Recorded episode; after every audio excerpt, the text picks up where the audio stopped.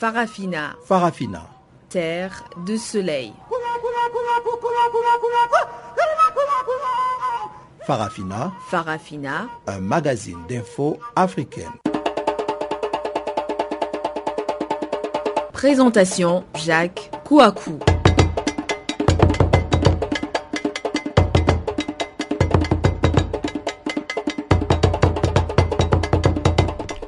Bonjour à toutes, bonjour à tous. Merci encore une fois d'être des nôtres sur Channel Africa pour suivre donc euh, Farafina, votre programme en français sur la voie de la renaissance africaine. Eh bien, nous sommes ensemble pour 50 minutes, plutôt une heure d'informations panafricaines qui vont nous permettre de parler du Congo et en République démocratique du Congo. Le Sénat a voté ce mardi à l'unanimité une loi sur la répartition des sièges. Et puis il faut dire que les autorités rwandaises ont salué ce mardi l'abandon de la procédure d'extradition engagée contre Emmanuel Karanzi Karake. Au Tchad, les départs en cascade des ténors de la coalition de la société civile, trop c'est trop, continuent à faire couler encore encre et salive. Nous en reparlerons. Voilà, Sintley Ndlovo est donc à la technique. Je suis Jacques Kwakwa ce microphone. Tout cela sera décortiqué donc dans la partie magazine de notre programme de ce jour. Mais avant d'y arriver, voici tout de suite le bulletin d'information présenté par Guillaume Cabissoso.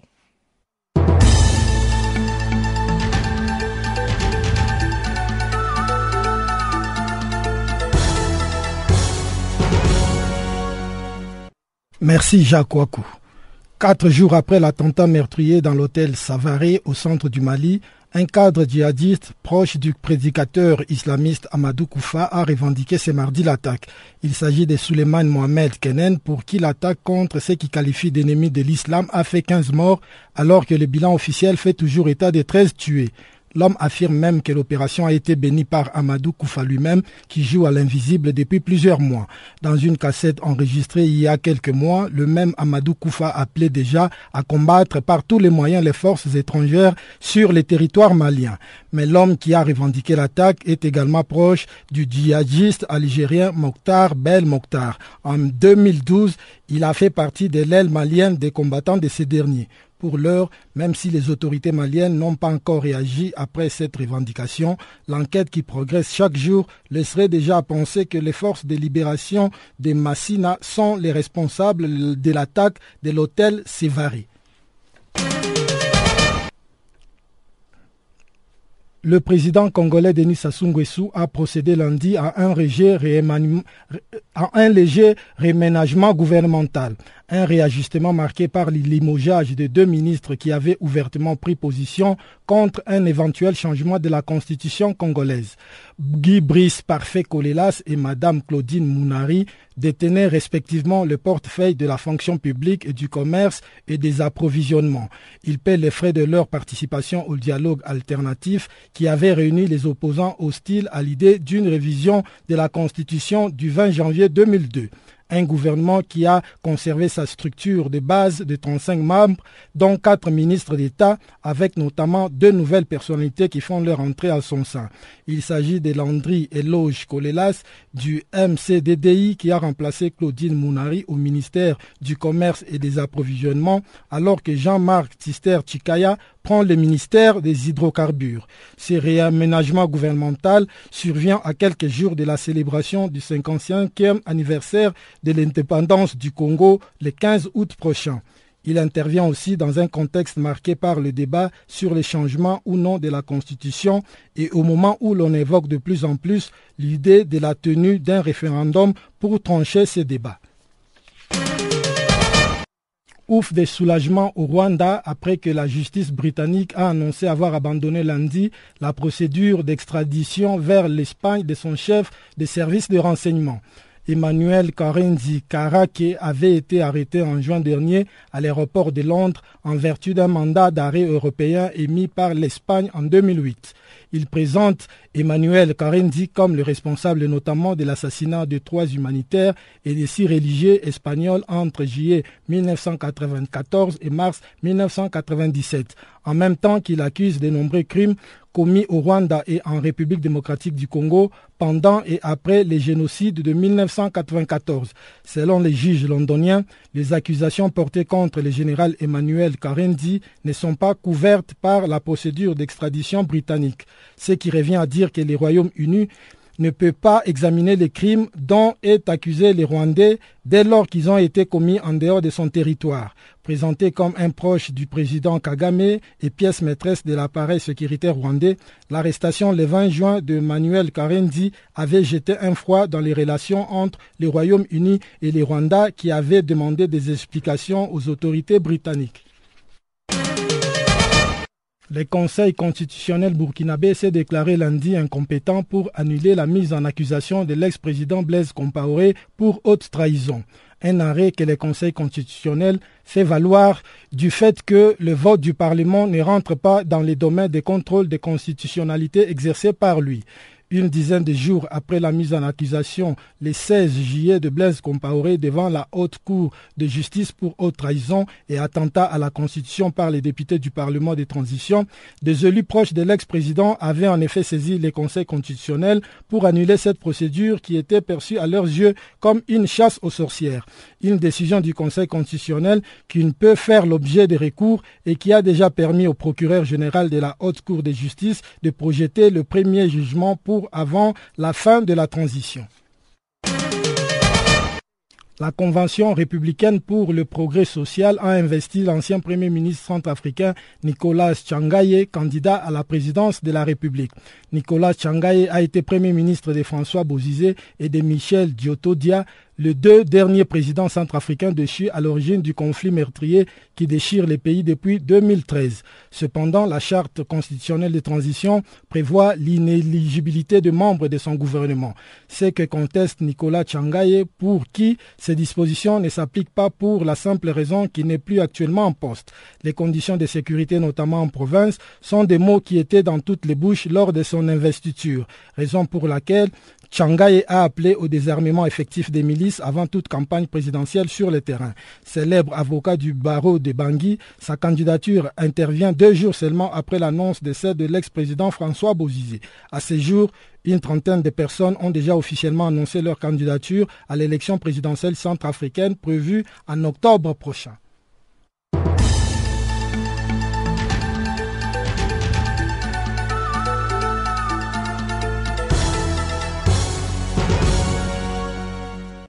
Africa, yeah. Africa, Africa, Africa. Eh. Je m'appelle Salif Keita. Vous écoutez Channel Africa, la voix de la renaissance africaine.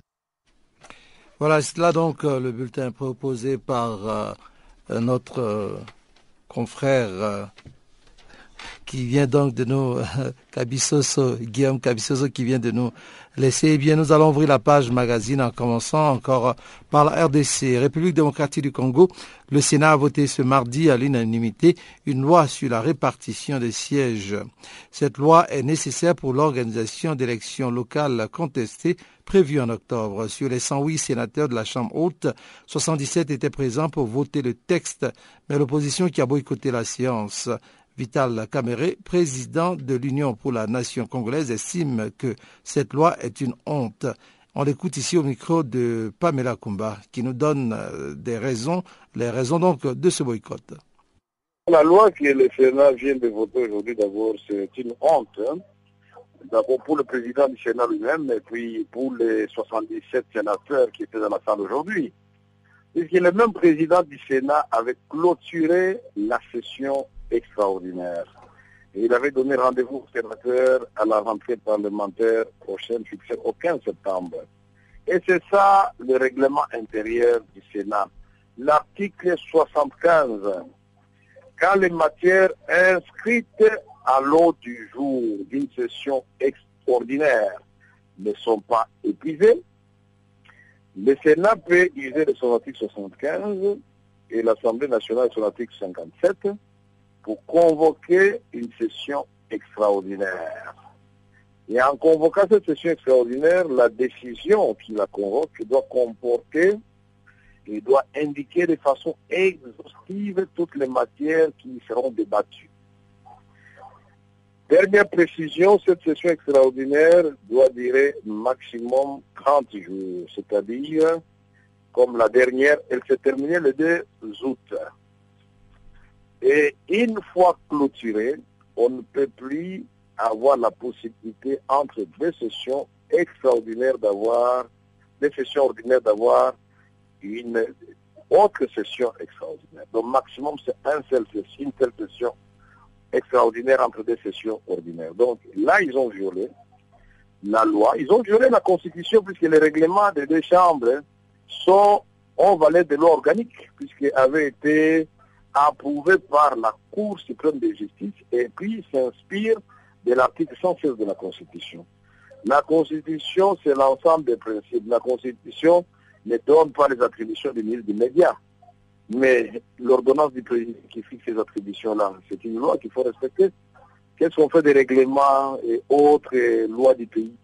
Puisque l'argumentaire qui avait été avancé par M. Mende, le ministre des médias, dit que tout ce qui n'est pas interdit par la Constitution peut être appliqué, même si tout cela est interdit par les lois de la République. C'est une honte et nous nous disons que Rendez-vous le 15 septembre, puisque le va faire un grand meeting d'éveil de conscience populaire. Il faut que le peuple congolais puisse se ressaisir comme le 19 janvier dernier et prendre son entre ses mains.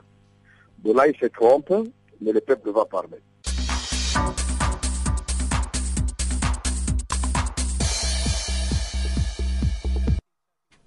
Restons toujours en RDC. L'opposition a entamé depuis hier une campagne de sensibilisation en vue de mobiliser ses militants euh, pour se faire enrôler en masse dans la perspective des élections générales de 2016. Président de l'ESID, c'est-à-dire Engagement pour la citoyenneté et le développement, une formation politique de l'opposition, Martin Fayoulou nous trace ici les grandes lignes de cette campagne dont le point culminant sera la tenue d'un grand meeting populaire le 15 septembre prochain à Kinshasa. Il est au micro de Guillaume Cabissoso.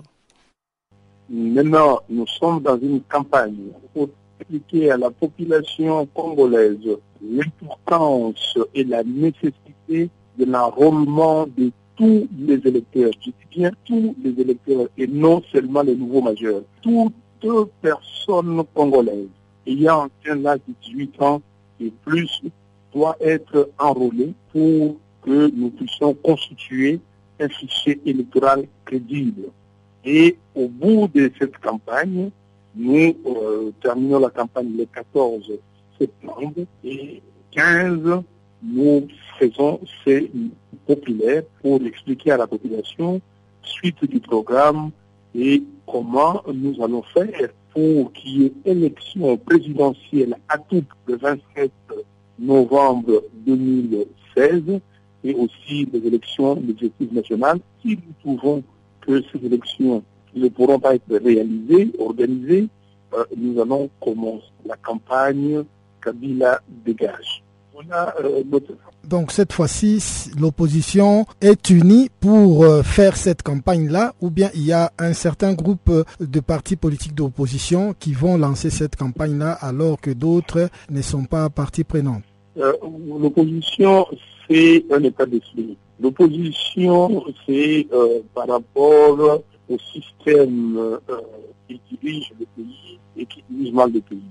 Aujourd'hui, au sein de la dynamique de l'opposition et toutes les forces du changement qui sont totalement opposées à la façon de diriger de M. Kabila, qui sont opposées à la mauvaise gouvernance de Kabila, donc sont là. Et euh, c'est ça qui fonde euh, ces mouvements que Kabila n'est pas apte à gérer le pays. Kabila, c'est le problème congolais et ces problèmes-là doivent être extirpés. Donc, euh, on doit, euh, comment dire, faire partie de M. Kabila pour que ce pays soit demain bien géré. Alors, toutes ces forces-là sont là. Évidemment, il y a des forces qui hésitent encore qui sont par la part de M. Kabila parce qu'on leur promet mot et merveille. Et euh, mais sinon, euh, la grande majorité de l'opposition se retrouve dans la dynamique. Est-ce que vous pouvez nous donner les noms de certains partis d'opposition qui font partie de ces groupes qui va tenir le meeting euh, le 15 septembre prochain? Mais je vous dis, tous les partis sont là. Vous avez cité, euh, comment dire, il y a euh, l'MLC qui est là, il y a, euh, euh, comment dire, l'UMC qui est là, il y a les RAPECO qui est là, il y a les MPSR qui est là, il y a les FONUS qui est là, il y a les APT, il y a les CDR qui est là, il y a les FTCN qui est là, il y a tous les partis SID, donc SID, notre parti, donc nous sommes là, et, je peux vous dire, le seul grand parti n'est pas encore avec nous, c'est l'UDPS. À part ça, tout ce qui est connu de l'opposition politique congolaise, c'est le truc dans la dynamique. Et pourquoi l'UDPS traînerait-elle le pied? L'UDPS était avec nous euh, dans euh, le mouvement qui a précédé la dynamique, qui s'appelait les forces politiques et sociales pour l'unité. Bon, euh, il y a eu certainement quelques malentendus et l'UDPS donc n'est pas revenu, donc n'est pas dans la nouvelle coalition, mais les ponts ne sont pas coupés. Nous discutons avec l'UDPS pour faire comprendre à l'IDPS le bien fondé de ces euh, recoupements. Ce qui nous divise aujourd'hui, c'est euh, l'option euh, du dialogue. L'IDPS soutient qu'il faut un dialogue facilité ou arbitré par la communauté internationale et nous nous soutenons qu'on n'a pas besoin d'un dialogue aujourd'hui. Aujourd'hui, la question centrale, c'est les élections, aller aux élections. Nous avons posé trois préalables qui sont, un, l'enrôlement de tous les électeurs, deux, le calendrier consensuel et trois, la neutralité de la CENI. Si nous avons ces trois préalables, on peut avoir ces trois préalables dans ce que nous appelons une tripartite où on se réunit avec la CENI, les gens, euh, comment dire, de ce qu'on appelle ici la majorité, et nous, autour euh, de la CENI pour exiger ces conditions et organiser l'élection. Mais nous n'avons pas besoin d'un dialogue qui va amener au glissement, qui va amener à un gouvernement consensuel ou de consensus national ou je euh, quoi. Donc euh, c'est cette divergence-là. Mais euh, j'ai vu le président dit il y, a, il y a trois semaines, on a discuté là-dessus. Donc, je crois que sur l'essentiel, c'est l'essentiel. Nous avons l'identité de vue et, je crois que ça va aller et nous continuons à discuter.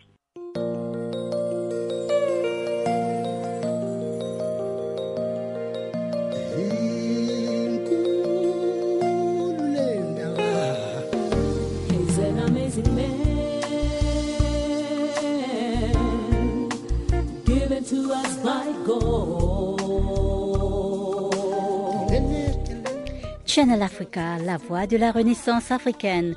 Écrivez-nous sur notre page Facebook Channel Africa.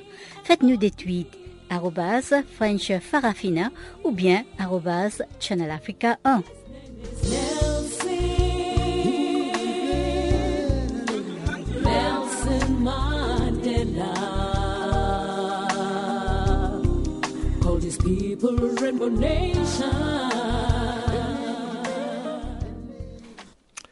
Après le Congo, rendons-nous au Rwanda. Les autorités rwandaises ont salué ce mardi l'abandon de la procédure d'extradition engagée contre Emmanuel Karenzi Karake. Le chef des services secrets rwandais avait été arrêté en effet le 20 juin à l'aéroport Heathrow à Londres sur demande de l'Espagne. Il était accusé de crimes de terrorisme liés à la disparition de neuf ressortissants espagnols au Rwanda. Emmanuel Karenzi Karake est désormais libre de regagner son pays où, selon un communiqué gouvernemental, il reprendra ses fonctions. La nouvelle n'a pas enchanté tout le monde, à l'exemple de Boniface Touagirimana, premier vice-président des forces démocratiques unifiées. Cet opposant affirme que la justice n'a pas été rendue pour les victimes. On l'écoute. Mon opinion, c'est que bon, il a été relâché. C'est pas clair la façon dont il a été relâché, mais comme si c'est le procureur qui avait euh, pris la décision de l'arrêter, qui a finalement pris encore la décision de relâcher, on ne peut, on ne peut rien ajouter. Euh, mais s'il aurait arrivé devant un juge, ça, serait mieux, mais si ça n'a pas été, On, on ne peut rien ajouter. On attendait la justice, mais je ne sais pas si on peut dire que la justice a été rendue, parce que euh, si le procureur a décidé de le lâcher, sans tenir compte de, de la suspicion euh, des on ne peut rien ajouter, mais on n'a pas eu la justice. On attendait ces, ces, ces dossiers des, des crimes contre l'humanité, des crimes de guerre. Et on parle aussi d'un abandon de, la procédure d'extradition. Donc euh, ça veut dire qu'aujourd'hui c'est un homme complètement libre et euh, je suppose que toutes les charges pesant contre lui ont également été abandonnées. Alors vous dites que vous vous attendiez quand même à une certaine justice. Quel sentiment euh, vous éprouvez à, l'endroit du fait que ce dossier est clos maintenant? Bon, je ne sais pas si on peut affirmer que les dossiers ont été euh, abandonnés. Bon, c'est le procureur britannique qui a décidé de ne pas extrader euh, le suspect en Espagne. Je ne sais pas si c'est l'Espagne qui a abandonné les dossiers. Alors, ça peut être euh, peut-être la mauvaise volonté du procureur qui n'a pas été clair pour décider l'extradition. Mais je crois que les dossiers restent parce que justement, il y a des gens qui, qui sont morts. Euh, personne n'a vraiment répondu à, à, ces décès, à ces crimes. Alors on ne peut pas dire que vraiment, avec un décès des, gens, avec euh, euh, les crimes de on, on peut enterrer les dossiers sans toujours penser à la justice des personnes qui ont perdu le rêve. Alors, c'est toujours la justice, je dirais, qui est embêtée par la volonté internationale, la volonté nationale. Mais justement, ça serait mieux si on, on allait avoir une justice qui pourrait créer ces crimes de guerre, les crimes contre l'humanité. Alors, on ne sait pas vraiment si on va trouver une justice dans ce monde parce que justement, si l'ONU a enquêté sur les crimes contre l'humanité, les crimes de guerre, qu'il a sorti un rapport au mapping report, et, et que vraiment euh, ces crimes vont être vraiment euh, restés dans les tiroirs. On ne sait pas vraiment si on peut euh, espérer qu'un jour on aura une justice qui doit vraiment répondre à l'injustice des personnes qui ont perdu le verre dans ces crimes. Alors je ne sais pas si c'est donner un feu vert pour les gens qui ont cette volonté vraiment inestimable de, de tuer et de rester vraiment impunis. Je ne sais pas. Bon, je ne suis pas un juge. Ce que je peux dire, c'est que les Rwandais et, la communauté internationale avaient besoin vraiment euh, d'éclaircir ces dossiers et d'avoir la justice sur ces dossiers, mais si, euh, comme on revoit la, volonté reste vraiment un peu, euh, reste un peu visible. Alors, on ne sait pas quoi faire, mais justement, on, on croit qu'un jour, on aura une justice, on, on arrivera à l'éradication de l'impunité qui règne au Rwanda et qui règne euh, dans ce système international qui, qui reste les yeux fermés sur de tels crimes. Farafina. Farafina. Terre de soleil. Farafina. Farafina. Un magazine d'infos africaine. Au Tchad, les départs en cascade des ténors de la coalition de la société civile, Trop c'est trop, continuent à faire couler encre et salive. En effet, depuis que la Ligue tchadienne des droits de l'homme de l'Union des syndicats du Tchad et la section tchadienne du syndicat des enseignants du Tchad ont démissionné le 29 juillet dernier, les langues vont bon train. Il fut une, une conférence de presse tenue lundi à N'Djamena n'a pas pu recadrer les choses. Les démissionnaires sont accusés plutôt d'avoir perçu plus de 200 millions de francs CFA du gouvernement. Voici ici le démenti de Younous Mahadir, vice-président du syndicat tchadien des travailleurs.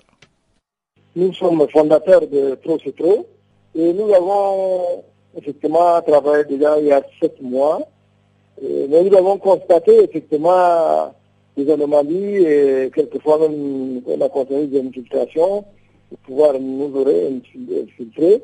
Et nous avons constaté que vraiment on ne peut pas continuer par conséquent. Euh, nous avons suspendu notre participation. Et qu'on a, lettre qu'on a envoyée au coordonnateur de Trop et ce coordonnateur de Trop au lieu de chercher à nous rencontrer rapidement, ils se sont organisés à pouvoir euh, nous a légué pour euh, envoyer une information dans les sites de blog pour dire qu'on a euh, été corrompu de 215 millions euh, par organisation, nous sommes une organisation. Alors, moi, pour moi, j'ai même ri lorsqu'on m'a parlé de 215 millions qu'on a donné à notre organisation. Ce jour-là, parmi les premiers responsables que nous sommes au niveau du syndicat, euh, personne même euh, en dehors de moi qui était au bureau, euh, un des camarades était à la maison et l'autre a voyagé, donc personne ne savait quoi, qu'est-ce qui se faisait ce jour-là. Alors nous sommes surpris et moi j'ai dit, j'ai dit toujours que c'est une manipulation du pouvoir du gouvernement, du, pouvoir, je veux dire, du parti au pouvoir, qui être en train de manipuler des services qui veulent effectivement nous brouiller avec la société civile euh, engagée, parce que société civile, il y a société civile, société civile, nous, nous sommes du groupe de la société civile engagée avec SOSOTRO, nous, les syndicats, les organisations de droits de l'homme qui sont là. Et sûrement que notre organisation n'en a pas tellement plus au pouvoir public. Il nous a infiltrés dans tout ce et nous l'avons constaté. Nous, euh, nous avons constaté que le comportement de certaines personnes n'était pas vraiment bonne et nous devions quitter pour éviter de nous embrouiller de plus. Alors c'est ça qui nous a amené à quitter, mais alors 215 millions, moi j'ai eu tout simplement, je sais que c'est tout à fait donné depuis fondement parce qu'en fait c'est pas tout normal que des se permettent les paysans qu'on rencontre, nous, qui voulons donner 215 millions par organisation, nous sommes très organisation, ça fait à peu près 645 millions, alors c'est vraiment ridicule, ça me fait rire, moi, en tant que responsable du syndicat de la centrale la plus importante du pays. Notre centrale représente plus de 90% des travailleurs du, pays. Et nous avons toujours été dans la lutte, nous ne pouvons pas accepter la corruption. Pendant que nous sommes même en, période de grève, nous avons lancé notre préavis qui se termine d'ici le 31 août et nous partirons en grève le 2 septembre. Alors, si vraiment il doit nous corrompre, c'est peut-être nous corrompre à pas faire la grève, mais si vous nous corrompre, c'est vraiment ridicule, quoi. Pour moi, c'est ridicule et c'est donné de tout fond. Donc, euh, vous confirmez que vous êtes toujours bel et bien dans la société civile intègre et militant donc euh, des droits des Tchadiens. Oui, tout à fait. Alors là, si vraiment on cherche réellement les intègres, c'est bien nous. Alors nous continuons à lutter et on s'est battu pour que certains députés puissent soutenir et un document fait, c'est par nous-mêmes, c'est une autre société civile, là c'est nous. Hein. Et nous sommes battus parce que c'est une loi qui avait carrément fermé la, loi de la liberté, les syndicats, les partis politiques, types. Elle a tué, vraiment, ça serait un état si vraiment cette loi passait. Nous sommes battus euh, pour que cette loi ne se passe pas de moi pour informer les, les, députés sur les risques. On a informé tout ce qui est à informer, même nos amis à, à l'extérieur.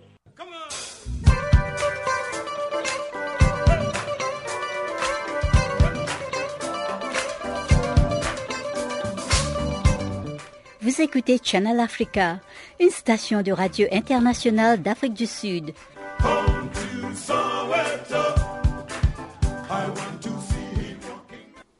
Dans quelques instants, vous allez avoir droit au bulletin économique.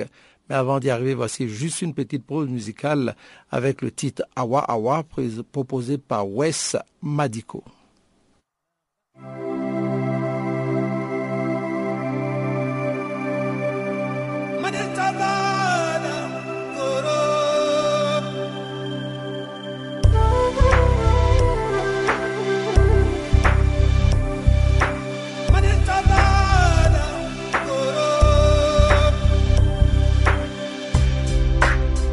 சொல்லணும் சொல்லத்த மக பூசிலியகம் ஞமவ கௌசன துமமமுமோ ஆவே செஞ்சு பக்கத்தினங்கும்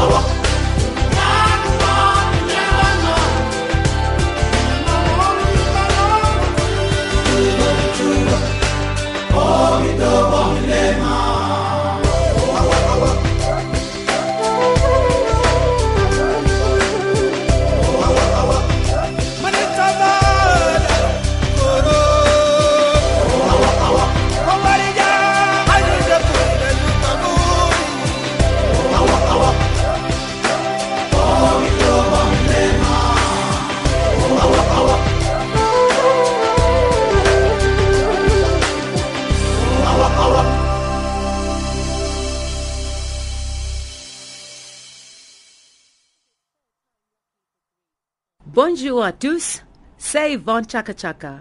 Vous écoutez Channel Africa, la voix de la renaissance africaine. C'est avec Ivan Chaka Chaka que nous faisons la transition vers le bulletin économique présenté encore une fois par Guillaume Kabissoso.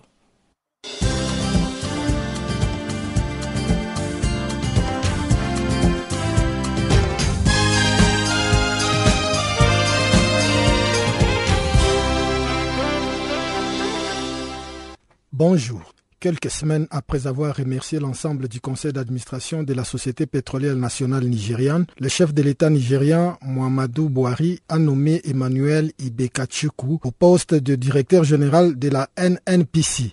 Ancien vice-président exécutif d'ExxonMobil Africa, Ibeka Chiku remplace à ce poste Joseph Tlama, nommé par l'ex-président Jonathan en août 2014. Le président Bouhari avait congédié fin juin les conseils d'administration de la NNPC, un geste perçu comme une première étape vers une enquête approfondie sur les activités de cette compagnie. NNPC accumule des milliards de dollars de dettes auprès de ses partenaires. L'entreprise publique pétrolière nigériane est incapable de mettre fin aux fraudes dans l'attribution des subventions aux carburants et à la disparition sans cesse croissante de revenus pétroliers qui doivent revenir à l'État. Selon un audit des comptes de la NNPC conduit par le cabinet britannique PwC, entre 2012 et 2013, les détournements ont représenté une perte de 1,48 milliard de dollars alors qu'on estime à 4 millions de barils la quantité que la NNPC pourrait produire par jour si la compagnie était libérée du contrôle direct du gouvernement et à 232 000 barils la quantité du pétrole volé à l'État nigérian. Le taux de croissance du Burkina Faso est attendu à 5% en 2015 contre 4% en 2014. Selon la note des conjonctures économiques nationales publiée par le ministère de l'économie et des finances, la situation économique du pays a été caractérisée par une bonne orientation de l'activité économique au premier trimestre de 2015 après deux trimestres de recul successifs.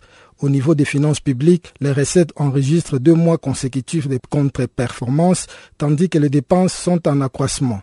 En effet, à fin mai 2015, les recettes propres ont été mobilisées à hauteur de 431,7 milliards de francs CFA contre 441,2 milliards de francs CFA à la même période en 2014, soit une baisse de 2,2% de l'analyse des indicateurs conjoncturels à fin mai, la contre-performance des finances publiques, la baisse des importations, le ralentissement de l'activité minière ainsi que les effets probables de l'installation tardive de la campagne agricole et de l'épidémie de la grippe aviaire laissent présager des signes de morosité de l'activité économique. Toutefois, la bonne orientation du crédit à l'économie ainsi que les anticipations favorables des chefs d'entreprise sont des signes confortant la reprise attendue en 2015.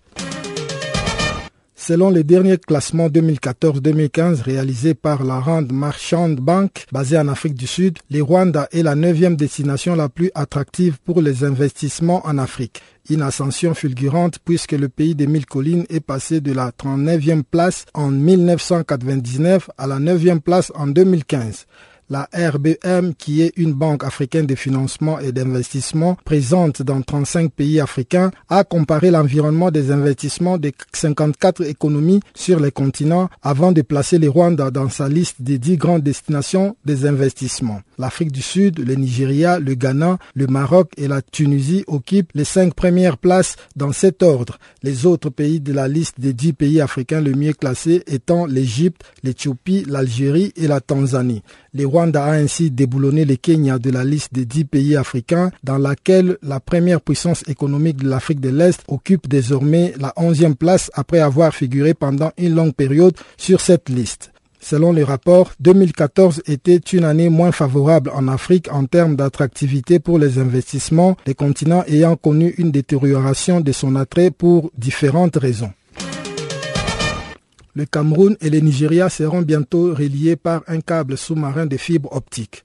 Ceci sera possible à travers le Nigeria Cameroun Submarine Cable System qui reliera la ville de Kribi dans le sud à celle de Lagos au Nigeria. Selon les ministres camerounais des postes et télécommunications Jean-Pierre Biyiti, la mise en place de cette infrastructure répond à la volonté du gouvernement camerounais de fournir aux populations des services de qualité à des prix abordables. Long des 1100 km, la NCSCS devrait être achevée d'ici la fin 2015 et sera dotée d'une capacité large bande de 12.8 TB entre les deux pays. Construit par la firme chinoise Huawei Marine, le NSCS fait partie du plan stratégique de réalisation du réseau national à large bande entamé depuis 2011 par le Cameroun. Une stratégie qui permettra notamment d'améliorer de façon significative les développements des lits gouvernement, lits commerce, lits éducation, lits santé, etc. D'après David Koto Emane, le directeur général de la Cameroun Télécommunications, l'opérateur des télécoms qui gérera le NCSCS, les systèmes de câbles servira également à faire du Cameroun la principale plaque tournante de la bande passante dans la région.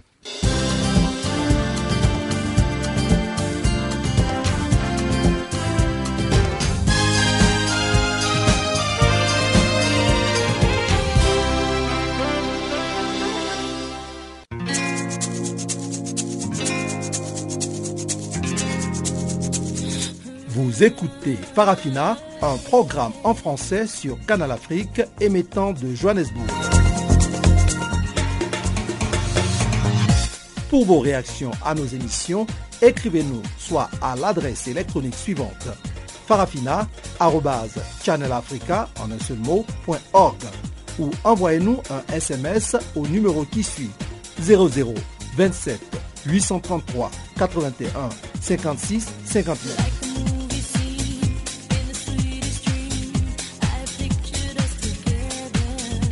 Notre adresse électronique farafina.channelafrica en un seul ou par SMS 0027 833 81 56 59.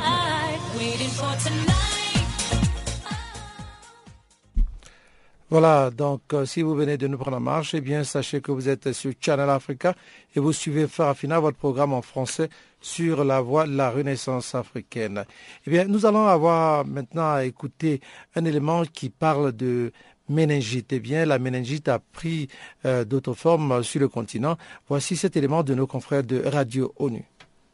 La méningite est une maladie euh, très sévère qui attaque donc les méninges et ensuite le cerveau qui a une létalité, donc qui tue euh, près de 20% des, personnes qu'elle frappe. Euh, en, Afrique, il y a des grosses épidémies qui sont rapportées. Cette année-ci, on a eu plus de 12 000 cas rapportés au Niger, au Nigeria, avec plus de 800 morts euh, rapportés. Donc c'est clairement un problème majeur en, en Afrique subsahélienne. Et cette année, surtout, vous avez vu quelque chose de nouveau que vous n'avez pas vu depuis les années 70, c'est le méningite C. Effectivement, donc c'est une réémergence de ce sérogroupe qu'on appelle le sérogroupe C.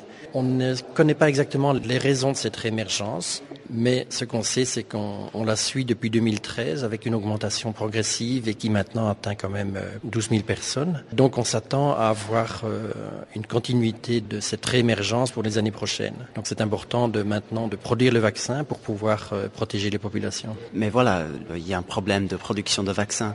Vous avez deux solutions pour combattre ce méningite, mais vous n'avez pas suffisamment de vaccins. Vous pouvez expliquer les deux approches que vous avez et quelle approche vous préféreriez avoir pour euh, combattre cette maladie Donc les deux approches sont basées sur des vaccins. Une première qui est l'idéal, c'est une, vaccination préventive. Donc avant que les épidémies soient déclarées, on vaccine la population, toute une cohorte de personnes qui sont protégées pour 10, 20 ans, donc pratiquement à vie contre les épidémies méningites. C'est la solution idéale, mais qui n'est disponible maintenant que pour un seul sérogroupe, donc un seul type de cette méningite. On a vacciné depuis 2010 contre le sérogroupe A et c'est un succès majeur dans la ceinture sahélienne où on a vu la disparition des épidémies de méningite à ce sérogroupe, à ce type A. Mais malheureusement, on n'a pas encore le vaccin disponible contre les autres sérogroupes, dont le C. L'autre approche, c'est une vaccination qu'on appelle réactive. Donc, par la surveillance, on détecte les épidémies. Et quand on sait qu'il y a une épidémie va arriver, on vaccine les populations qui sont les plus à risque. Mais le problème, c'est que si j'ai bien compris, ce vaccin n'est pas aussi efficace que le premier que vous avez expliqué, et euh, que en fait les gens sont protégés que pendant trois ou quatre ans ou beaucoup moins longtemps que le, premier vaccin que vous préfériez avoir. Mais pour avoir ce vaccin contre les autres sérogroupes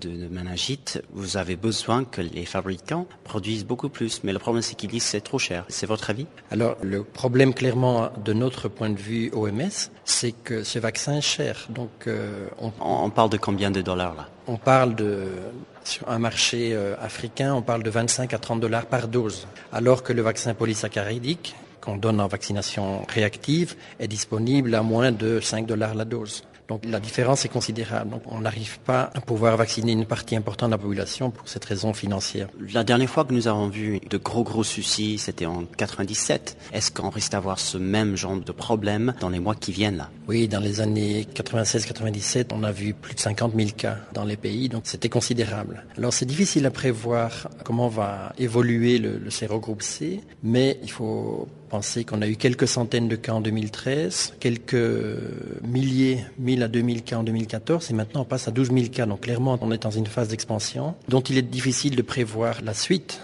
mais euh, c'est pour ça qu'on essaie de préparer au maximum les, populations et d'obtenir ce vaccin à des prix raisonnables. Et vous avez dit que la population, les, communautés viennent vers les médecins pour hein, se faire vacciner parce qu'ils ont tellement peur. Et par rapport à l'Ebola, vous avez trouvé que les personnes, euh, ils ont très peur de cette, cette maladie. Pourquoi? Oui, je pense que historiquement, la méningite frappe tous les 4 à 5 ans. Et les populations savent que tous les 4 à 5 ans, il va avoir ce genre d'épidémie. C'est vraiment un fléau qui va frapper un, gros pourcentage de la population, jusqu'à 1 ou 2% de toute une population. Donc ça donne des chiffres énormes, jusqu'à 50 000 cas euh, détectés. Et la population sait ça. Et donc ils savent aussi que ça tue et qu'il y a, en dehors de la vaccination, il n'y a pas d'armes vraiment qui permettent de prévenir le problème.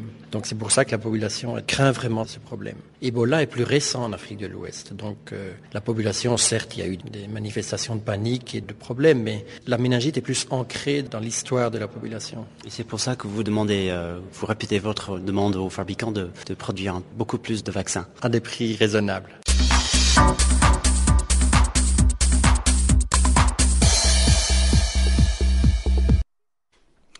Nous allons maintenant passer au bulletin des sports.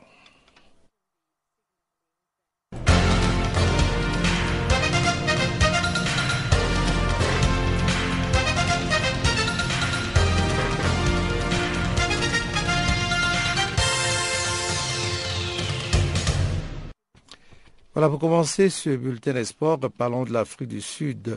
Eh bien, six mois de suspension pour le Togolais Kamaldine Abrao. On l'avait annoncé déjà, le feuilleton de l'été dans le championnat sud-africain pourrait réserver une mauvaise surprise à Kamaldine Abrao. Selon les informations du très, bien informé site euh, Kickoff, c'est un site euh, internet, donc euh, l'attaquant togolais des Kaiser Chiefs pourrait être suspendu pour les six prochains mois. En cause, un litige qui l'oppose au club de Bloemfontein Celtic qui affirme que le joueur a signé un contrat avec lui avant de s'engager quelques semaines plus tard avec les champions en titre de la PSL, la Premier Soccer League.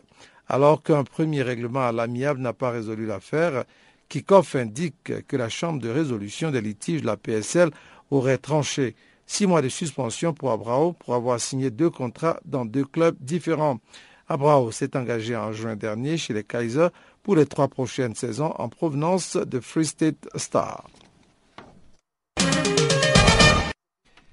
Yaya Touré, début en fanfare en Première Ligue. Yaya Touré n'a pas raté ses débuts dans la nouvelle saison en Première Ligue. Un match décalé de la première journée du championnat disputé lundi, le milieu de terrain a porté son équipe Manchester City vers un succès probant par le score de 3 à 0 devant West Bromwich Albion. Dès la neuvième minute, bien servi par Navas, Touré frappe.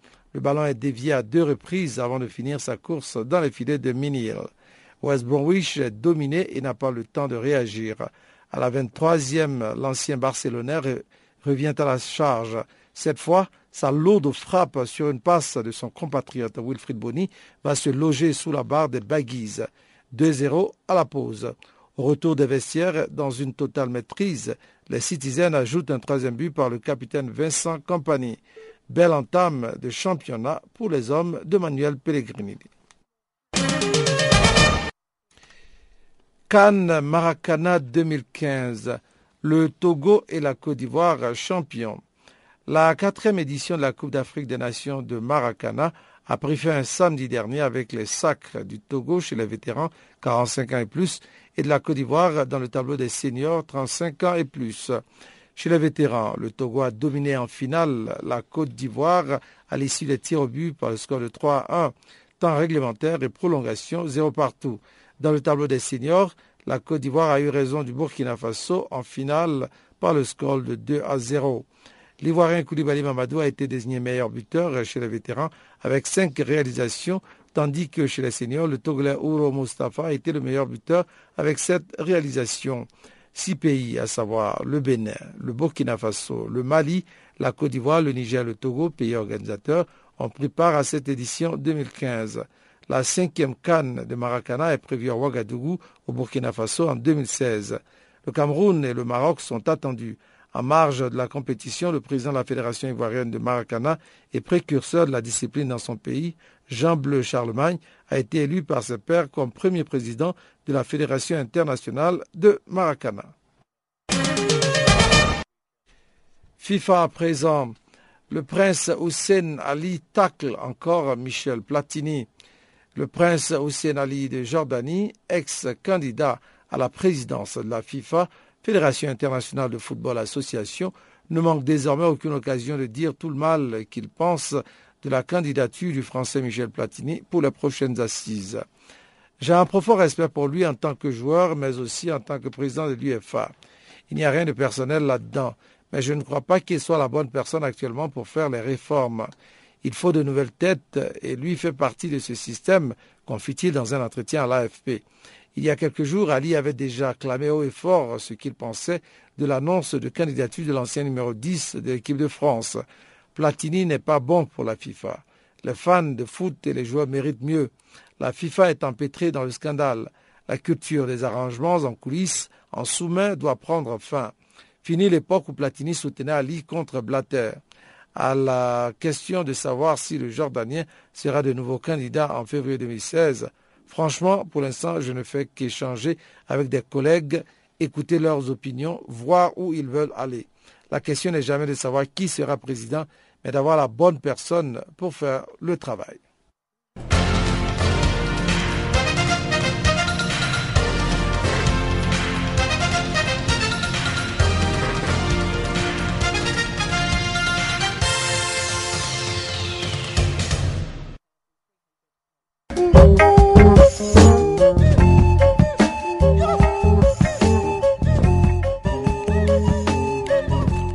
Qui met un terme à Farafina pour ce jour.